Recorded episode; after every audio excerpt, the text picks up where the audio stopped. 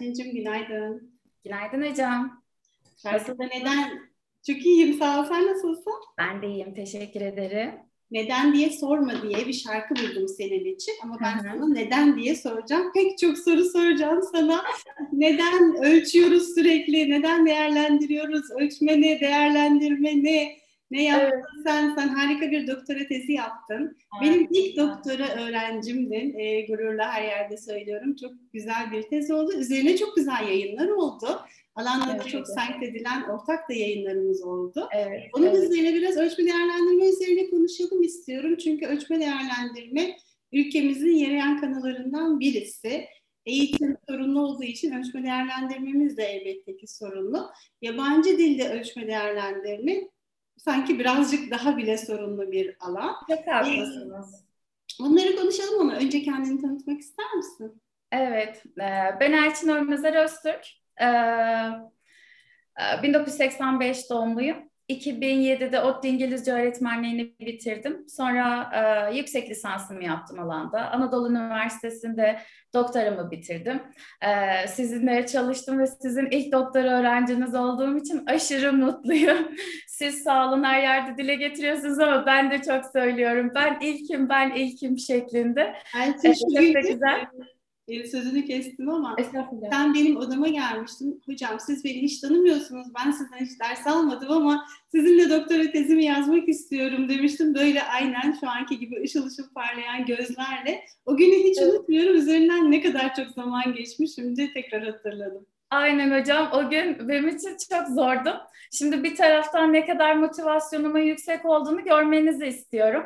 Hani ben çalışkan biriyim, ben görev adamıyım, sorumluluklarımın bilincindeyim. Siz beni tanımıyorsunuz. Ee, ama sizin beni kabul etmeniz için bunları anlatmam lazım. Bir taraftan da anlatırken e, benim tarzım değil. Meziyetlerini anlatıyor gibi bakın ben şöyleyim ben böyleyim. Hani bunu sizin görmeniz çok daha güzel olurdu. Ama görecek fırsat olmayınca iş başa düştü. Benim anlatmam lazım. Ben de orada oturuyorum diyorum ki Elçin ne yapıyorsun? Hocaya sürekli hocam şunu şöyle bitirdim. Ben aslında şöyle çalışkanım falan. Çok komik ama hani başlangıç olarak böyle bir değişik başladı. Hiç birbirini tanımayan iki kişi ama yani, siz olmalıydınız.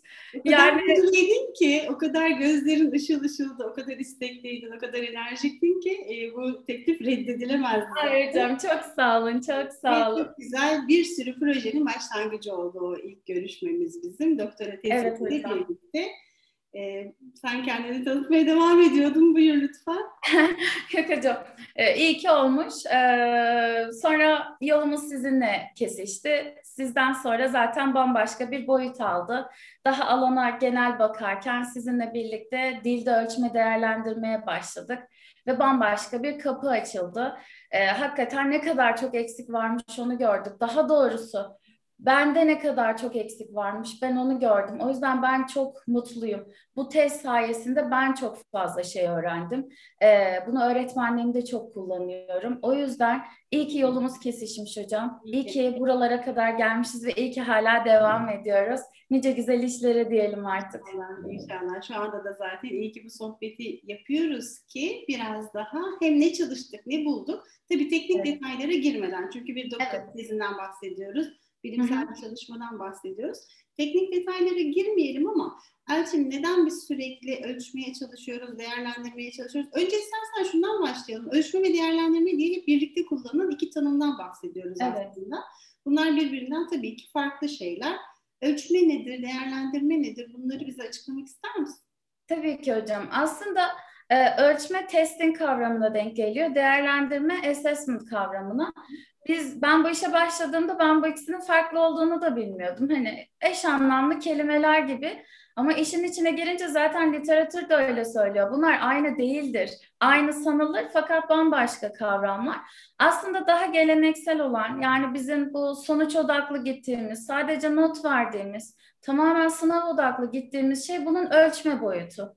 Biz biraz bunda takılmışız. Biz sadece ölçüyoruz, sınav veriyoruz, Öğrenciler notlarını alıyorlar. İşte 60 aldın, 80 aldın. Aa neden böyle düşük aldın? Çalışmadın mı? Ya da aferin sana çok iyi çalışmışsın. Bitiyor. Biz bu kısımda çok takılmışız. Aslında değerlendirme dediğimiz şey ölçmeden bağımsız değil. Değerlendirme daha tepe bir kavram. Ölçmeyi de kapsıyor. Şimdi tabii ki sınavlar olacak. Tabii ki not olacak ama sadece not değil. Bir denge içinde bunun olması lazım. Evet öğrenci sınava girdi. Peki öğretmen olarak biz ne yapıyoruz? Biz sınav hazırlayabilecek, soru hazırlayabilecek durumda mıyız? Şimdi ben hazır sınavı alsam, e bu benim için ne kadar uygun? Benim öğrencilerim için ne kadar uygun? Peki ben ne kadar nitelikliyim bunu hazırlamak için? Soru hazırlandı, öğrenci notunu aldı. Peki ben bu notla ne yapacağım? Aferin ya da aşk olsun hiç çalışmamışsın değil bunun amacı. Ben bunu bir e, kendi öğretimimde kullanmalıyım. Değerlendirme dediğimiz bu kısım aslında ölçmeyi de kapsıyor. Öğrenciye bir aferin demek, bir atıyorum writing kağıdına bir gülen yüz koymak, e, bu dönüt vermek, e, daha süreç odaklı gitmek her şey değerlendirmedir. Ölçme bunun bir e, alt grubu şeklinde açıklayabiliriz aslında bunu. Bunu da yapar değil mi öğretmenler? Sınıf düşük alırsa, ortalama çok düşük olursa bir de bir sürü fırça çekerler öğrenciler. Evet. E, işte çok düşük almışsınız, çalışmamışsınız diye. Aslında o düşük not ortalaması pek çok şeyin göstergesidir. Tabii ki. Ee, öğretimde bir sorun olduğunun, ölçmede bir sorun olduğunun bir göstergesidir. Bize bir geri dönüktür aslında ama evet. onu değerlendirmeyi çoğu zaman bilemeyip öğrenciyi suçlamayı e, daha kolay bir yol olarak görürüz. Orada bir sorun vardır demek. O sorunun çözülmesi gerekiyor evet. demek. Peki arkadaşlarınız ee, benim bu konuyla ilgili bir anım var. Bunu derslerimde de çok anlatıyorum. Lisede bir gün bir öğretmen sınavları açıklandı. Elçin kalk ayağa dedi. Elçin alkışlayın dedi. 45 aldı. Yerin dibine girdim. Herkes alkışlayacak, alkışlamayacak bilemiyor. Şimdi neden alkışlanıyorum? 45 çok düşük bir not. Neden, neden? Ya ben gerçekten o an yok olmak istedim. Anlatamam size hissettiklerimi. Meğer bütün lise sonları arasında o derste en yüksek ben almışım. Ve öğretmen beni övüyor aslında. 45. Şimdi şu an bakıyorum. Hani arkadaşlarım ayrı zor durumda kaldı. Ben ayrı zor durumda kaldım. Ama koskoca okulda en yüksek 45 varsa bu, bu öğrencinin başarısı olamaz. Burada sınav olarak öğretmenin de bir kendine dönüp bakması gereken şey var. Senin öğrettiklerin sana dönmüyorsa bir artık bakmak lazım. Ben bu olayın neresindeyim? Öğretmen olarak neler yapabilirim? Hani olay sadece sitem etmek ya da aferin demek değil. Dediğim o yüzden biz işte ölçmede çok takılmışız. Puan 45. Yani en yüksek kim alırsa alsın. 90 mı aldın? Tamam. 45 mi aldın? Tamam. Bu beni ilgilendirmez diyemeyiz biz. Biz bunlardan kendi öğretimimizi e, şekillendirmeliyiz. Sıkıntı burada aslında ne yazık ki. O yüzden hiç unutmam o günü. Öyle öğrencilerime de hep anlatırım bunu. Çünkü çok çok kötü hissetmiştim kendimi. Tahmin edebiliyorum neler hissettiğini. Dediğim evet. değerlendirme aslında çok boyutlu bir kavram. Eğitimin de çok önemli bir parçası. Çünkü bizim hedeflerimiz yerine ulaşıyor mu, ulaşmıyor mu? Öğrenciler gerçekten bunu alıyorlar mı, almıyorlar mı? Bizim vermemizde bir sorun var mı acaba kullandığımız yöntemlerde? Kullandığımız tekniklerde bir sorun var mı yok mu? Bunu görmemizde yol açıyor. Bir çeşit ayna tutuyor bizim öğretimimizde. Ee, ve ölçme bunun küçük bir parçası. Senin de söylediğin gibi daha bütünsel bakmak gerekiyor olaya. Ee, daha işin belki de biraz felsefi altyapısını da bilmek de gerekiyor diye düşünüyorum. Tabii ki. Ama ülkemizde işte verilen notlarla e, ölçme ve değerlendirme diyerek ikisi de bir arada da kullanılarak bu işi yaptığımızı zannediyoruz.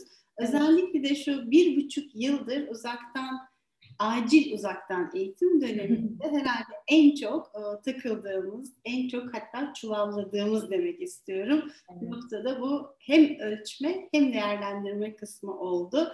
Katılır mısın bilmez. Evet, çok haklısınız. Bir de herkesin az çok assessment, e, ölçme değerlendirme açısından hazır materyalleri vardı. Herkes onları kullanıyordu, iyi ya da kötü. Şimdi bir anda ben nasıl ölçeceğim? Çünkü biz bir tekniğe o kadar odaklanmışız ki onun haricinde ölçme değerlendirme bilmiyoruz. Atıyorum sınava giriyor, e, sınav oluyor, öğrencilere kağıdı veriyoruz, dolduruyorlar. Ya da ödev veriyorsun, araştırıyorlar, geliyorlar. Bunların haricinde çeşitliliğimiz yokmuş.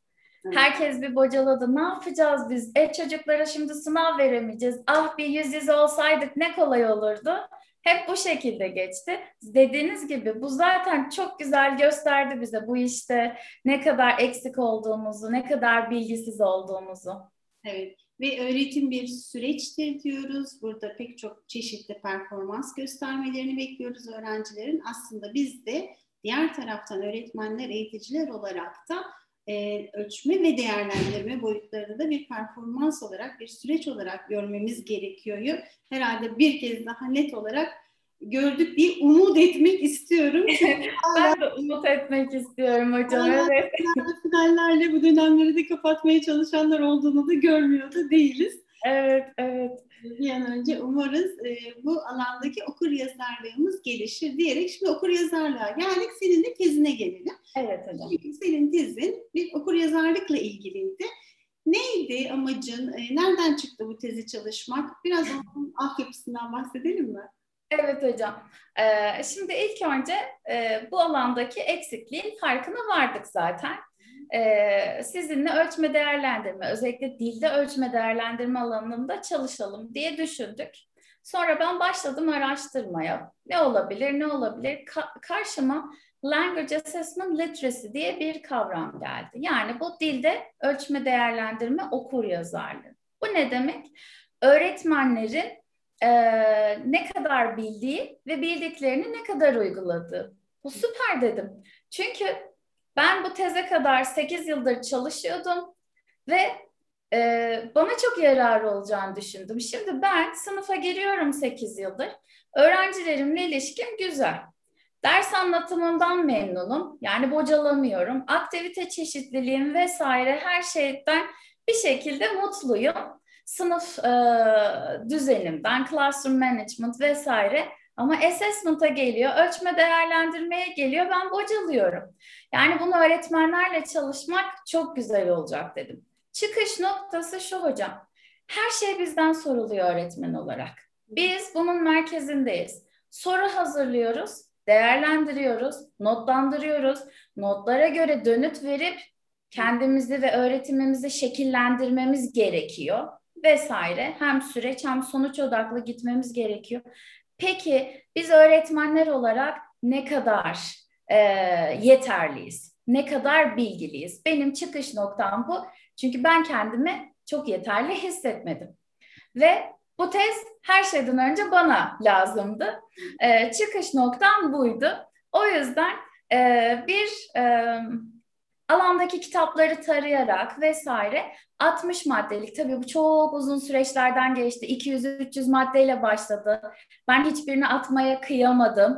Ee, aman bu en önemli madde bu olmasın, şu olmasın derken derken çok zor bir süreçten sonra onların bazılarını atıp 60'a indirdik ve dört boyuttan oluştu. Erçin'cim hemen araya gireyim ben. Ee, yani sen şunu yapmak istedin değil mi? Öğretmenler olarak ölçüyoruz biz öğrencileri ama nasıl ölçmemiz gerektiğini acaba biliyor muyuz? Evet. Bunu e, bir scale'ını geliştireyim dedim. Evet. Böyle bir e, araç geliştireyim. Ben öğretmenlerin bilgi düzeyine bakayım istedim. Hı hı e, işte literatürden kaynaklar topladım. Pek çok yerden bir havuz oluşturdum aslında. Daha sonra işte ata ata ata o bir sürü bir sürü bir sürü maddeden dört boyuta inen bir ölçek e, çıktı ortaya. Neydi evet. dört boyut? E, bu dört boyut e, okumayı değerlendirme, yazma, dinleme ve konuşma olarak dört boyuttan oluştu. Her bir boyutta 15 maddemiz vardı. E, tabii ki bir sürü analizi yapılarak bu 15 maddeye ve toplamında 60 maddeye karar verildi. Tamamen e, bilgi sorularından oluşuyor. Çünkü çıkış amacımız dediğim gibi öğretmenler ne kadar bilgili? Şimdi alanda şöyle çok çalışma var. Öğretmenler kendilerini nasıl algılıyor vesaire, ihtiyaçları neler? Şimdi ben bir şeyi evet ben biliyorum derim ama o soru bana geldiğinde biliyor muyum, bilmiyor muyum asıl o zaman e, görülür. Yani öğretmenlerin algısından ziyade biz bilgi e, ölçmeye niyetlendik. İyi ki de niyetlenmişiz. E, 542 öğretmenle çalıştık. 53 farklı üniversiteden hem özel hem devlet bir e, bütün bölgelerden e, farklı gruplardan da olsun diye 542 öğretmenle çalıştık ve e, bu öğretmenlerin cevaplarını analiz ettik. Sonrasında da 11 öğretmenle açık uçlu sorular eşliğinde mülakatlar yaptık. Şimdi Öğretmenlerin kim olduğunu da tanıyalım. Yani şöyle tanıyalım. Aa, tabii ki. olduğunu tanımlayalım. Doğru hocam, haklısınız. Bu e, tamamen hedef kitlemiz hazırlıkta çalışan hocalarımızdı. Yani öğretim görevlisi olan hazırlıkta çalışan hocalarımızdı. Hedef kitlemiz bu gruptu. Çünkü hazırlıkta çok yoğun bir dil öğretimi veriliyor öğrencilere. İşte haftada 20 saat minimumdan başlayan evet. 26-28 saatlere çıkan ve sürekli bir ölçme ve değerlendirmenin içinde olan bir öğrenci grubu ve bir hoca grubumuz var. Evet. İşte sürekli quizler veriliyor, sürekli sınavlar yapılıyor, farklı tür bir sürü bir sürü sınav yapılıyor, giriş sınavı yapılıyor, çıkış sınavı yapılıyor, ara sınavlar yapılıyor. Yani e, eğitim, öğretim kadar en az e, bir sınav ortamının olduğu bir e, yerden bahsediyoruz ve Türkiye'de hemen hemen her hazırlık okulunda da böyle bir sistemin olduğundan bahsediyoruz. O yüzden buradaki sınavları hazırlayan, uygulayan ve bunların sonuçlarını değerlendiren öğrenciye tekrar ulaşan öğretmenlerin bu konudaki bilgi düzeyi çok önemli diye yola çıkmıştık zaten. Evet. Ayrıca bütün becerilerin ölçüldüğünü de biliyoruz hazırlıkta. O yüzden de hazırlık bizim için çok güzel bir, hazırlıkta çalışan öğretmenler çok güzel bir kitleydi. Çünkü bu öğretmenlerimiz hem konuşma sınavı yapıyor hem yazma sınavı yapıyor. Yani tek e, bir şey odaklı da gitmiyordu. O yüzden hedef kitle olarak bize çok uyuyordu. İnanılmaz başından sona sizin de dediğiniz gibi habire sınav. İki haftada bir ya quiz oluyor ya midterm oluyor ya final oluyor. Proficiency'si ayrı. Her birinin amacı farklı ve sürekli farklı farklı ölçülüyor. O yüzden hazırlıkta çalışan öğretmenler bizim için çok ideal öğretmenlerdi. 542 tane öğretmene ulaştık. Şimdi öğretmenlerimiz 60 tane soruyu cevapladılar. Sonra biz analiz kısmına geçtik. Şimdi analiz kısmı analiz kısmı biraz e, analiz kısmı değil tabii sıkıntılı olan ama sonuçlar biraz üzücüydü. Aslında sonuçları insan kendi ta, e, kendine mi yakıştıramıyor bilemiyorum yani bulunduğu ortama mı yakıştıramıyor çünkü e, şimdiye kadar olan bütün çalışmalar e, assessment literate nasıl olumlu bir kavramsa assessment illiterate diye de bir kavram var. Ve bunu söylüyor herkes. Biz hiçbir şey bilmiyormuşuz, hiçbir şey bilmiyormuşuz yurt dışında yapılan çalışmalar. Hani biz bilmiyoruz ama o kadar da değildir belki falan diyordu. Ama genel olarak ortalamaya baktığımızda 60 sorudan 25 doğrusu vardı. 542 öğretmenimizin. 25 doğru demek yarısından bile az demek. Şimdi bunları e, skill'ler bazında, beceriler bazında düşündüğümüzde ortalamalar örneğin okuma en fazla ortalama vardı or, okumada. 15 sorudan 7 doğrusu var. Ve bu hocalarımızın en bilgili olduğu beceriydi. Ee, diğerlerini de paylaşabilirim. Yazma 6.5, konuşma 6.8 ve en düşüğü dinlemeydi 4.7. Şimdi 15 e, sorudan dinleme en düşük 4.7, okuma en fazla 7. Hani aslında ikisinin arasında da en fazla en az diyorum ama ikisinin arasında da iki tane soru farkı var. O yüzden bu durum bize e, çok çarpıcı bir şekilde gerçeği ortaya e, serdi diyebiliriz. Gerçeği gösterdi diyebiliriz. E, ilk başta biraz acaba mı falan dedim ama hemen toparlanmak gerektiğine inandım. Çünkü durum tahminden daha kötü ya da karamsar. ben yeni bir parantez açacağım. Tabii ki hocam. Burada. Şimdi gerçekten yarısını bile bilmesi gerekenlerin yarısını bile bilmeyen bir e, ölçme değerlendirmeci grubundan bahsediyoruz. Bir eğitici grubundan bahsediyoruz ve e, üniversite düzeyinde çalışan, hazırlık düzeyinde çalışan öğretmenlerden bahsediyoruz. Bu tabii ki hani neden böyleyi ayrıca konuşuruz ama bu ne kadar vahim bir tablodurun altını çizmek istiyorum. Çünkü şöyle oradaki 60 maddenin hiçbirisi böyle hani kenarda köşede kalan e, zaten böyle en uzmanların bilmesi gerektiği noktalar değildi. Bunlar zaten günlük hayatımızda bizim her halükarda biliyor olmamız ve uyguluyor olmamız gereken noktalardı. Bunlar literatürde en çok geçen noktalardı. En çok bahsedilen hani bu tartışmalı olan noktalar bile değildi. Acaba böyle mi yapsak, şöyle mi yapsak değil. Mutlaka bunun böyle yapılması gerekiyor denilen noktalarda bilgi düzeyimizin, okur yazarlık düzeyimizin bu kadar düşük olması gerçekten e, üzücü bir durum senin de söylediğin. Evet. Evet. Ee, bu bütün çalışmalarda yani zaten çalışması ama yurt dışında da yapılan e, öğretmenlerle yapılan birkaç çalışma vardı benim de örnek alabileceğim. Fakat ben farklı bir yolu izledim. Onlarda da benzer sonuçlar çıkmıştı. Ee, şimdi sonuçların neden böyle olduğu ile ilgili hocalarımızla konuştuk. Mülakatlardan çıkan sonuçlar e, çok güzeldi. Çok e, gerçeği gözleri önüne sürüyordu. E, şimdi bundan önce ben bir de şeyden bahsetmek istiyorum. Bu sonuçlar bu şekilde çıktı ama bizim iki noktamız daha vardı. Bu sonuçlar belli faktörlere göre değişiyor mu? Birincisi buydu. Bunlar neler? Deneyim, e, İngilizce öğretmenliği mezunu olma ya da atıyorum edebiyat, çeviri mezunu olmak, özel üniversitede veya devlet üniversitesinde çalışıyor olmak, e, testing office biliyorsunuz hazırlıkların e, te, materyal ofisi vesaire testing ofisi var. Testing ofiste görevli misiniz değil misiniz? Burada çalışıyor o. Bunun bir üyesi olup olmamak e, ve bir şey daha vardı aslında. Lisansta ayrı bir ölçme değerlendirme dersi almış olup olmamak, lisans, yüksek lisans ya da doktora mezunu olup olmamak ve bir e, testing e, assessment ile ilgili, ölçme değerlendirme ile ilgili bir eğitime, konferansa vesaire katılmış olup olmamaktı bizim kriterlerimiz. Şimdi bu kadar şey saydım. Bunların içinden sadece testing ofis üyesi olup olmamak anlamlı çıktı. Ee, şimdi bunların nedenleri üzerine de e, biraz sonra konuşuruz ama e, aslında söyleyeceğim şeyler de hep aynı olacak. Neden? İşte deneyim gene gidiyor aynı yeri buluyor. E, işte yüksek lisans, eğitimde bir ders alıp almamak aslında hepsi gidiyor gidiyor aynı şeyi gösteriyor. Bir de fark, buyurun hocam. İyi gösteriyor Elçin'cim. Bütün bunların arasında fark olmaması. Hocam, e, şimdi o zaman biraz sonra planladığım şeyi hemen anlatayım. Hocam şöyle bir durum var. E, lisansta dördüncü sınıfta bir tane testing Ölçme değerlendirme dersi var dilde.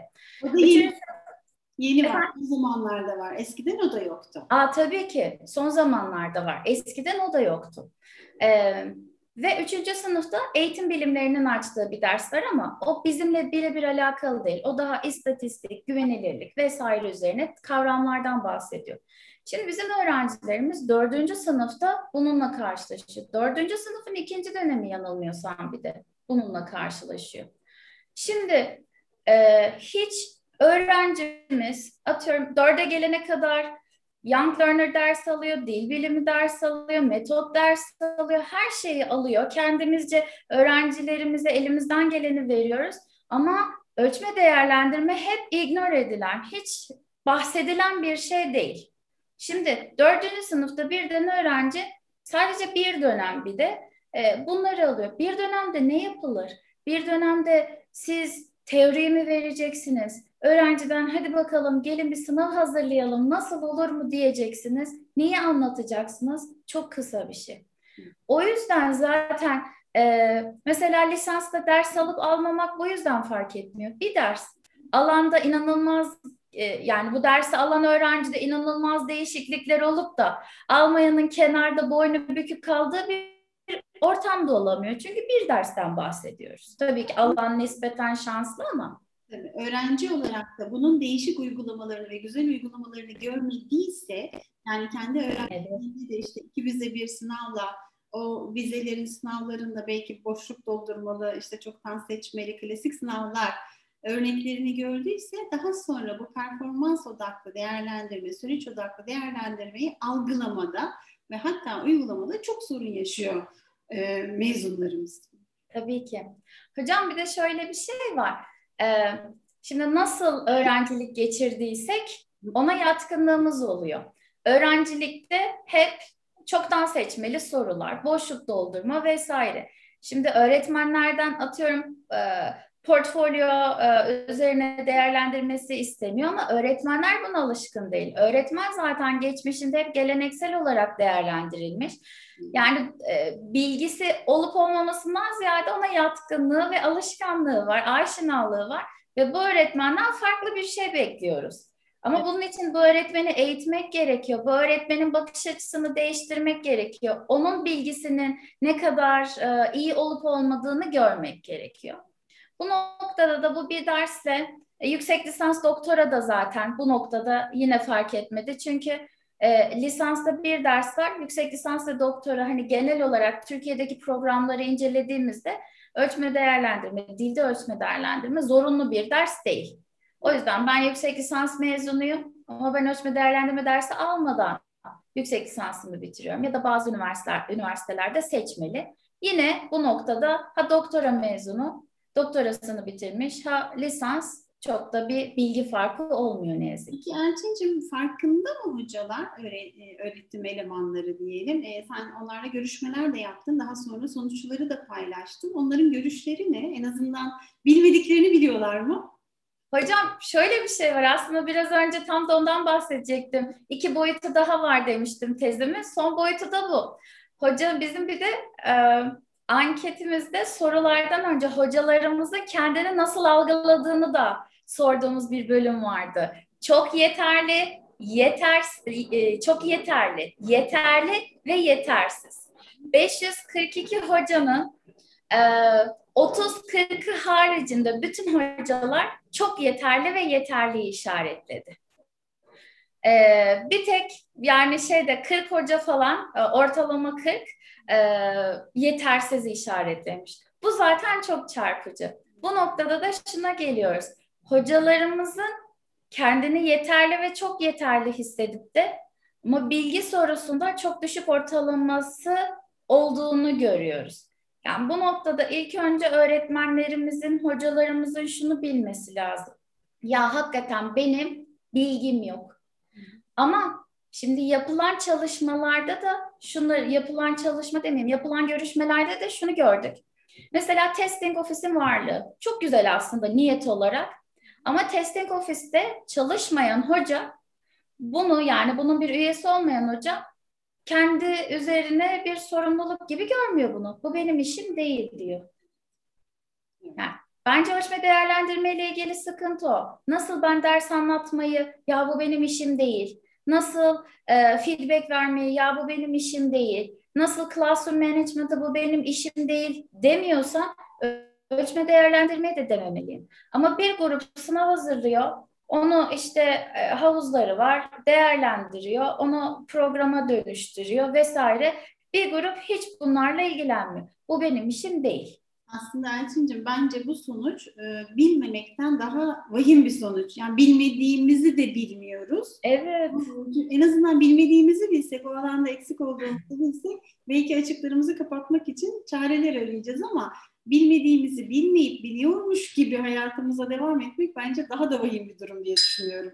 Tabii ki. Bilmediğimizi bilirsek en azından bir kendimizi kötü hissederiz, motivasyonumuz artar. Ya ben biraz bu konuda bilgileneyim deriz, çabalarız. Ama bilmedi, ya bilmiyorsun, hiçbir şey bilmiyorsun ve bunun farkında değilsin. O yüzden çok mutlu mesut hayatına devam ediyorsun. Bu bence en büyük sıkıntı. Ee, zaten birkaç e, söz vardı. E, işte tezimde ve çalışmalarımda da kullandım. Hep çoğu öğretmen bu ölçme değerlendirme bilgisini ekstra bir özellik olarak görüyor. Yani ekstra bir skill. Nasıl benim e, bu anlattığım şeyler, öğretmenlik becerilerim var.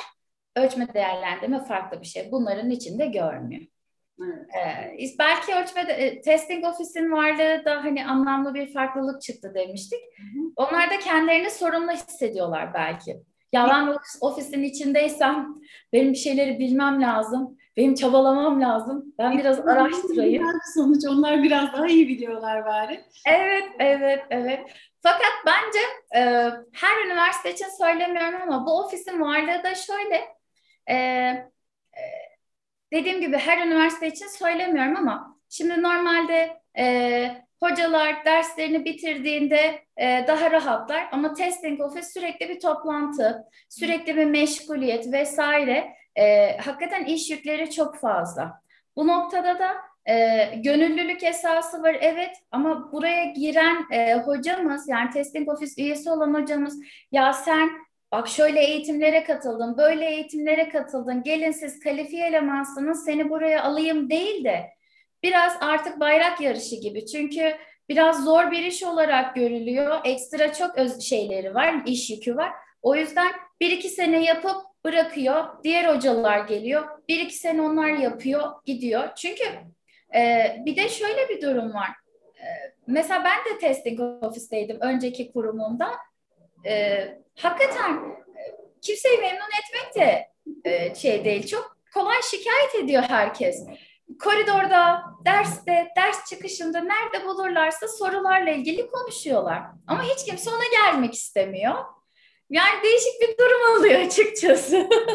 Elçinci bu hazırlıktaki yapılanma aslında bambaşka bir programda bambaşka sorunları olan evet. e, bir durum. İstersen şimdilik ona dokunmayalım çünkü dokunursak içinden çıkamayacağız.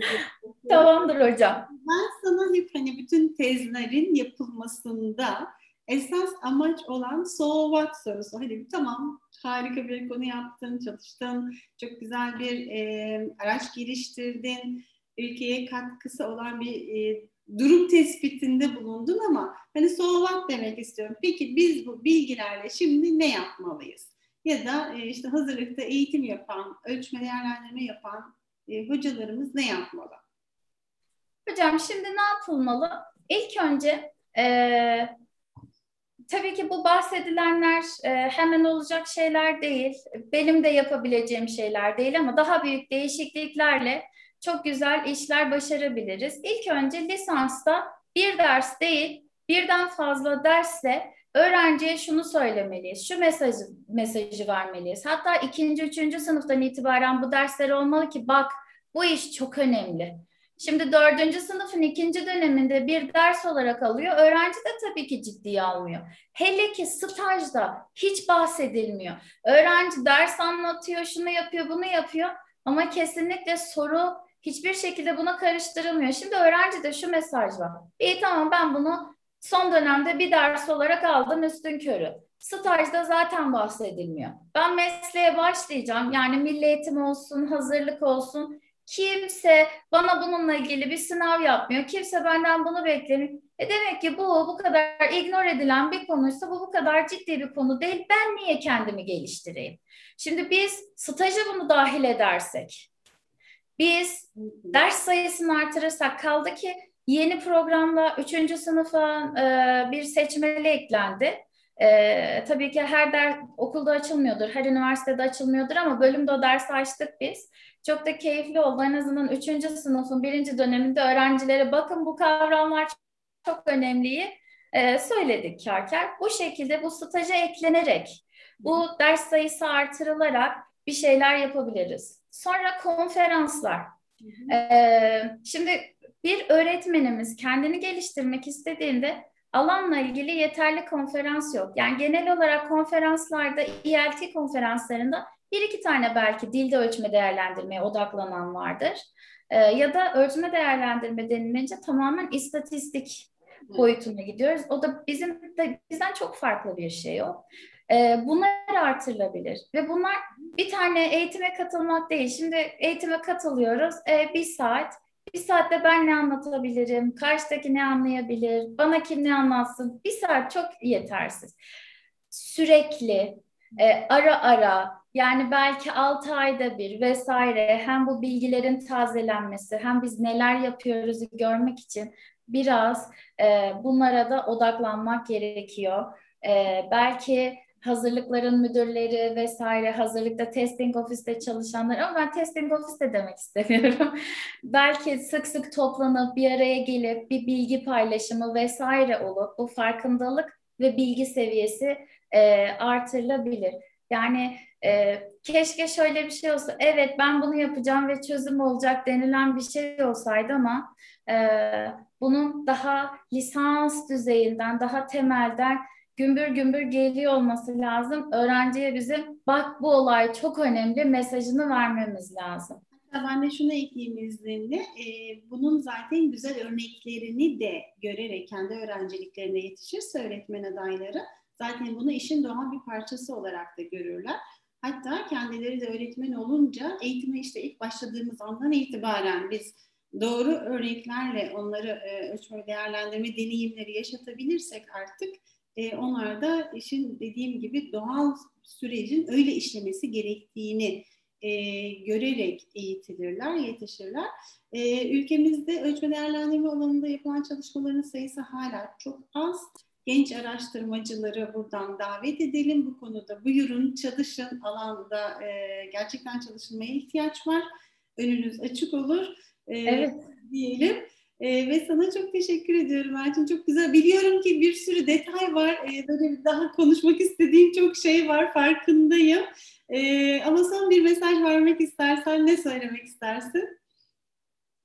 Ee, son bir mesaj dediğiniz gibi bunu böyle bir cümlelere falan sığdırmak beni e, belki çok ait hissettim kendimi bilemiyorum ama iyi ki bu konuyu çalışmışım. Ee, ülkeye, ülkedeki akademisyenlere, öğretmenlere faydam olursa ne mutlu bana. Ama ondan önce ben kendimdeki eksiği gördüm ve kendimi geliştirdim. Bu benim için inanılmaz güzel bir mutluluk ve alan o kadar büyükmüş ki ben bu alana girdim. Oradan başka bir çalışma çıkıyor, onu yapıyoruz. Oradan başka bir şey, oradan başka bir şey. Kafamda o kadar çok proje, o kadar çok uh, güzel çalışma var ki umarım ölçme değerlendirme bir an önce hak ettiği değeri bulur e, ve e, hakikaten bu alanda çok bilgili öğretmenlerimiz yetişir ki onlar da daha güzel bir şekilde ölçme değerlendirme yapabilsin.